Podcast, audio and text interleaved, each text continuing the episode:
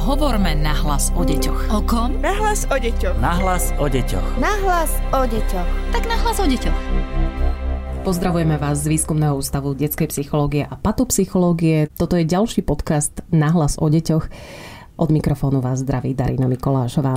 V dnešnej časti sa budeme venovať jednému podnetu našej posluchačky Martiny, ktorá nám napísala na nahlas o deťoch zavinač woodpub.sk.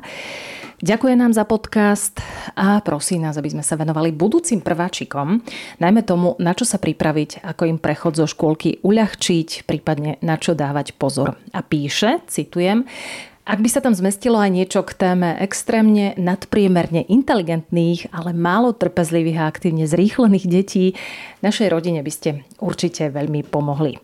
Tak pomôžeme radi. Zavolala som si psychologičku Evu Smikovú, s ktorou sa pokúsime radiť. Dobrý deň. Dobrý deň, pozdravujem všetkých rodičov budúcich prvákov. Sme v polovici prázdnin. Je ešte skoro myslieť na školu, alebo v prípade budúcich prváčikov je na to najvyšší čas? Ak máte doma budúceho prváčika, Možno ste si práve ako rodičia povzdychli neuveriteľné vedle nedávno lozil po štyroch a zrazu má nastúpiť do školy. Ale už je to raz tak a z našich malých detí sa stávajú školáci, škola už navždy vstúpi do ich života. Starostliví rodičia určite teraz premýšľajú, ako vyplniť svojim deťom čas prázdnin tak, aby si pred nástupom do školy oddychli, naučili sa novým zručnostiam, ktoré poskytne práve prázdninový čas – napríklad naučiť sa plávať, zdolať turistickú trasu, spoznať rôzne rastliny a zvieratá, ale nielen z fotiek a internetu. A možno si rodičia ani neuvedomujú, že je to práve nepriama príprava na školu. Dieťa sa učí dodržiavať nejaké pravidlá, ktoré vyžaduje napríklad pobyt na horskej chate, alebo sa učí trpezlivosti pri počúvaní príbehov, ktoré mu rodičia alebo starí rodičia rozprávajú o tom, aké to bolo, keď do školy chodili oni. Rozhodne to neznamená, že rodičia by mali deti cez prázdniny niečo učiť alebo trénovať, napríklad písmenka alebo čítanie, pretože prázdniny sú práve obdobie, keď sa dieťa učí z iných učební ako z tých formálnych školských, a to formou zážitkov, zmeny prostredia, dlhším pobytom s rodičmi, súrodencami, rodinou, alebo niekedy aj bez rodičov, samostatne v nejakom tábore. Pre detský organizmus platí, že je potrebné rešpektovať jeho biologické a fyziologické potreby, pohyb, voľnosť, odpočinok, stridanie fyzickej a duševnej aktivity. A to je práve teraz priestor pre napríklad spoznávanie histórie, pamiatok, návštevy príbuzných, tvorivosť pre vlastné nápady, dobrodružstva, Proste na to, čo by pri bežnej rutine rodičov v práci a detí v materských školách nie je čas. Mnohé deti sa zvyknú tešiť do školy. Sú ale aj budúci prváčikovia, ktorí sa školy obávajú, majú úzkosti alebo si neveria? Každé dieťa znáša prechod zo škôlky do školy individuálne. Niektoré deti sa na svoj prvý školský deň veľmi tešia a už od leta sa vyslovene nevedia dočkať. Rátajú dni, kedy už príde ten vytúžený ich prvý školský deň. Rodičom sa zdôverujú o tom, ako sa chcú naučiť čítať a písať. Tešia sa, že budú nosiť frajerskú školskú tašku, budú mať nových kamarátov a nebudú už musieť tak ako v škôlke po obede spávať. Naopak pre iné deti môže byť predstava školského života mimoriadne stresujúca. Určitý strach je pritom na mieste, pretože dieťa vstupuje do novej, doposiaľ nepoznanej etapy svojho života a na jeho plecia sa znesú prvé povinnosti, následné očakávania nielen zo strany školy a učiteľov, ale aj zo strany rodičov, starých rodičov. Nové prostredie, nová pani učiteľka, nová autorita v ich živote, noví spolužiaci, nový denný režim, to sú všetko faktory, ktoré môžu pre vaše nesmolé dieťa predstavovať skutočného strašiaka. Môže ísť napríklad do detí, ktorí mali problému s adaptáciou na materskú školu a následne potom veľký kolektív detí ich zúskostňoval, vyhľadávali hranie s menším počtom kamarátov, individuálne aktivity alebo aktivity, kde nebolo veľa hluku a zmien. Ako môžeme v tomto prípade deťom pomôcť, aby sa školy nebáli? Základom kvalitnej prípravy, ktorá z dieťaťa môže odbúrať prvotné obavy alebo stres je pozitívna motivácia.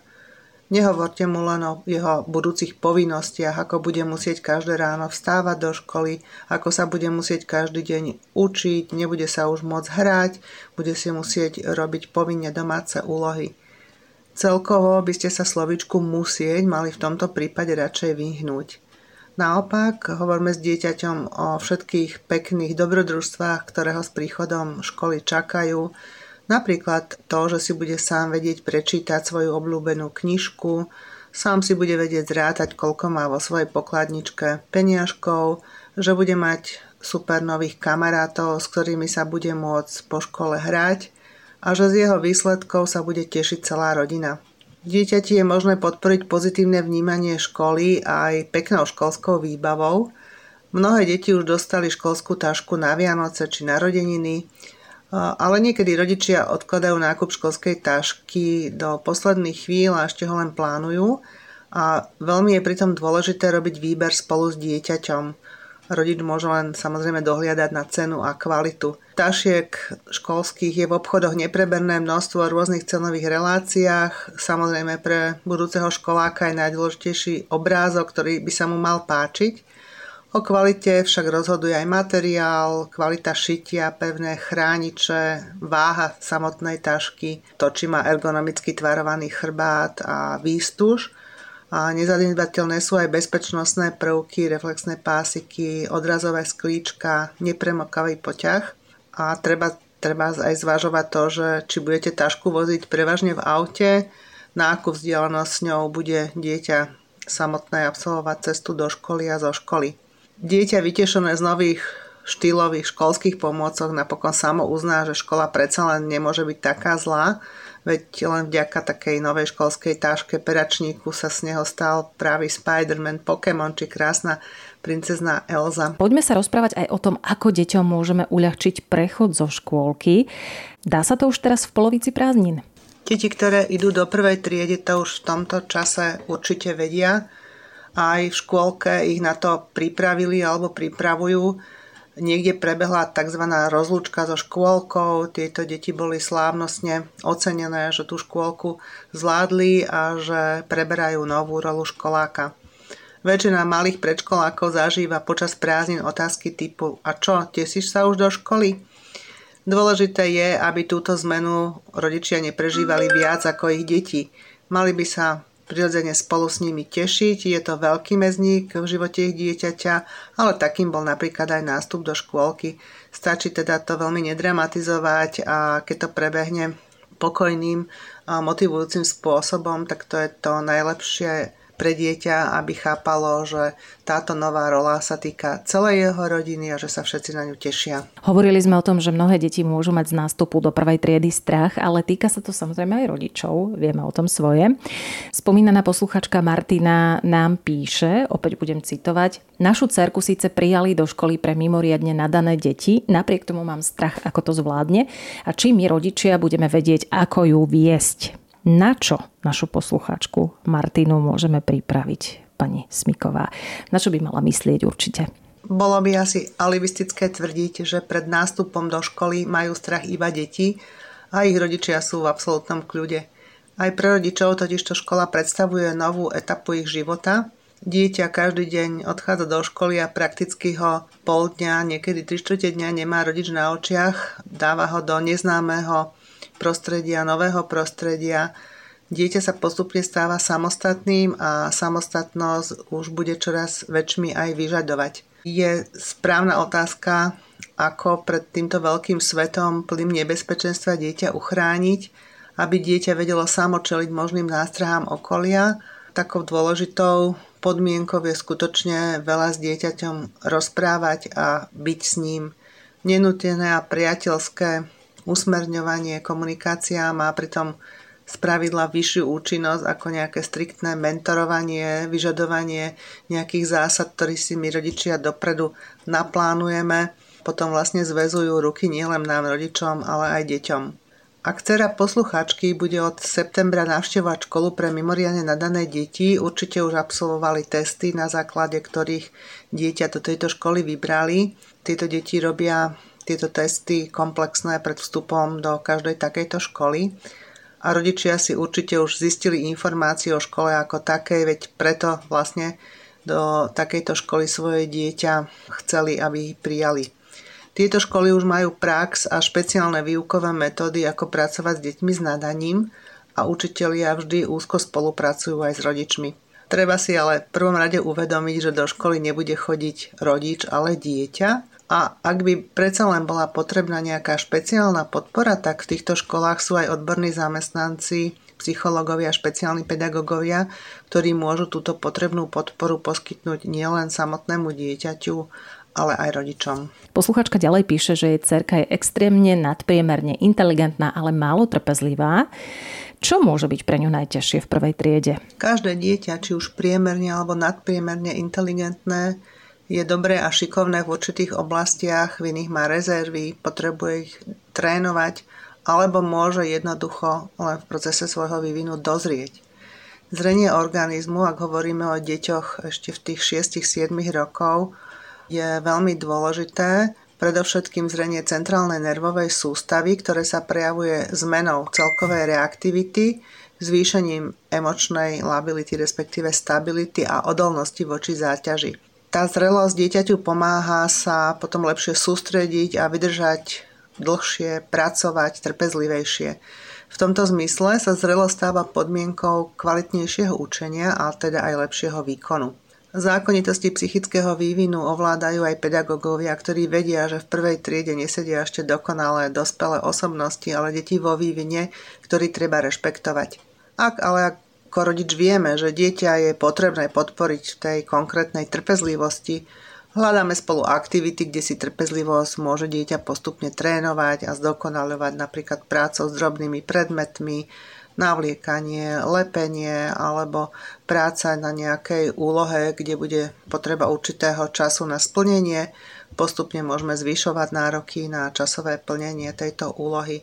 Je potrebné, aby dieťa bavila taká úloha aby vedelo, že ho podporíme, ak ju nedokončí, aký bude následok a čo je vlastne cieľom, ak takúto úlohu spolu s dieťaťom robíme. Pomáha, keď sa s deťmi napríklad ako rodičia budeme hrať na školu? Hra na školu je dobrým prostriedkom, ako si s dieťaťom prejsť určité situácie, respektíve ich predstavu, ako to v škole bude fungovať. Rola školáka pre predškoláka nemá presnú náplň, jej predstava sa v tejto dobe realizuje len na tzv. symbolickej úrovni vo forme napríklad hry. Dieťa v hre predvádza, čo o škole vie a svoje skúsenosti modifikuje fantáziou. Keď nebola korona, deti z materskej školy zvykli navštíviť najbližšiu základnú školu a na vlastné oči vidieť, ako to v takej škole vyzerá. Predpokladám, že tento rok bol vo všetkom výnimočný a tieto tzv. dni otvorených dverí v základnej škole neboli. Neboli ani zápisy, na ktorých sa v minulosti deti prvýkrát zoznámili so školou. Preto rodič môže takúto hru na školu e, s dieťaťom realizovať. Rodič okrem hry môže využiť aj rôzne príbehy. Dobre je hľadať knihy s tematikou dieťaťa v škole, rôzne videá alebo rozprávky prípadne albumy s fotkami, kedy bol rodič školákom a hovoriť s dieťaťom o tom. Ďalej ostáva len veriť učiteľom v škole, dieťaťu a hlavne sebe samému. Ako rodič je dôležité, aby si veril a vedel si povedať, vetu Viem, že zvládnem svojmu dieťaťu pomôcť, ak stane konkrétny problém, s ktorým si samé nebude vedieť poradiť. Cez leto máme všetci voľný režim, deti chodia neskôr spať, veľa sú vonku. Kedy ich treba začať pripravovať na to, že sa bude vstávať? Stačí posledný prázdninový týždeň? Prázdninový režim je iný, často voľnejší a mení sa podľa toho, aké aktivity dieťa má, s kým trávi čas. Predpokladáme, že posledné týždne pred školou už netrávi v materskej škole a určite je dôležité aspoň posledný týždeň pred začiatkom školského roka režim dňa postupne prispôsobovať režimu dňa školáka. Príjemné zobudenie, hygiena, raňajky, tie by mali mať dôležité miesto v raňajšom režime.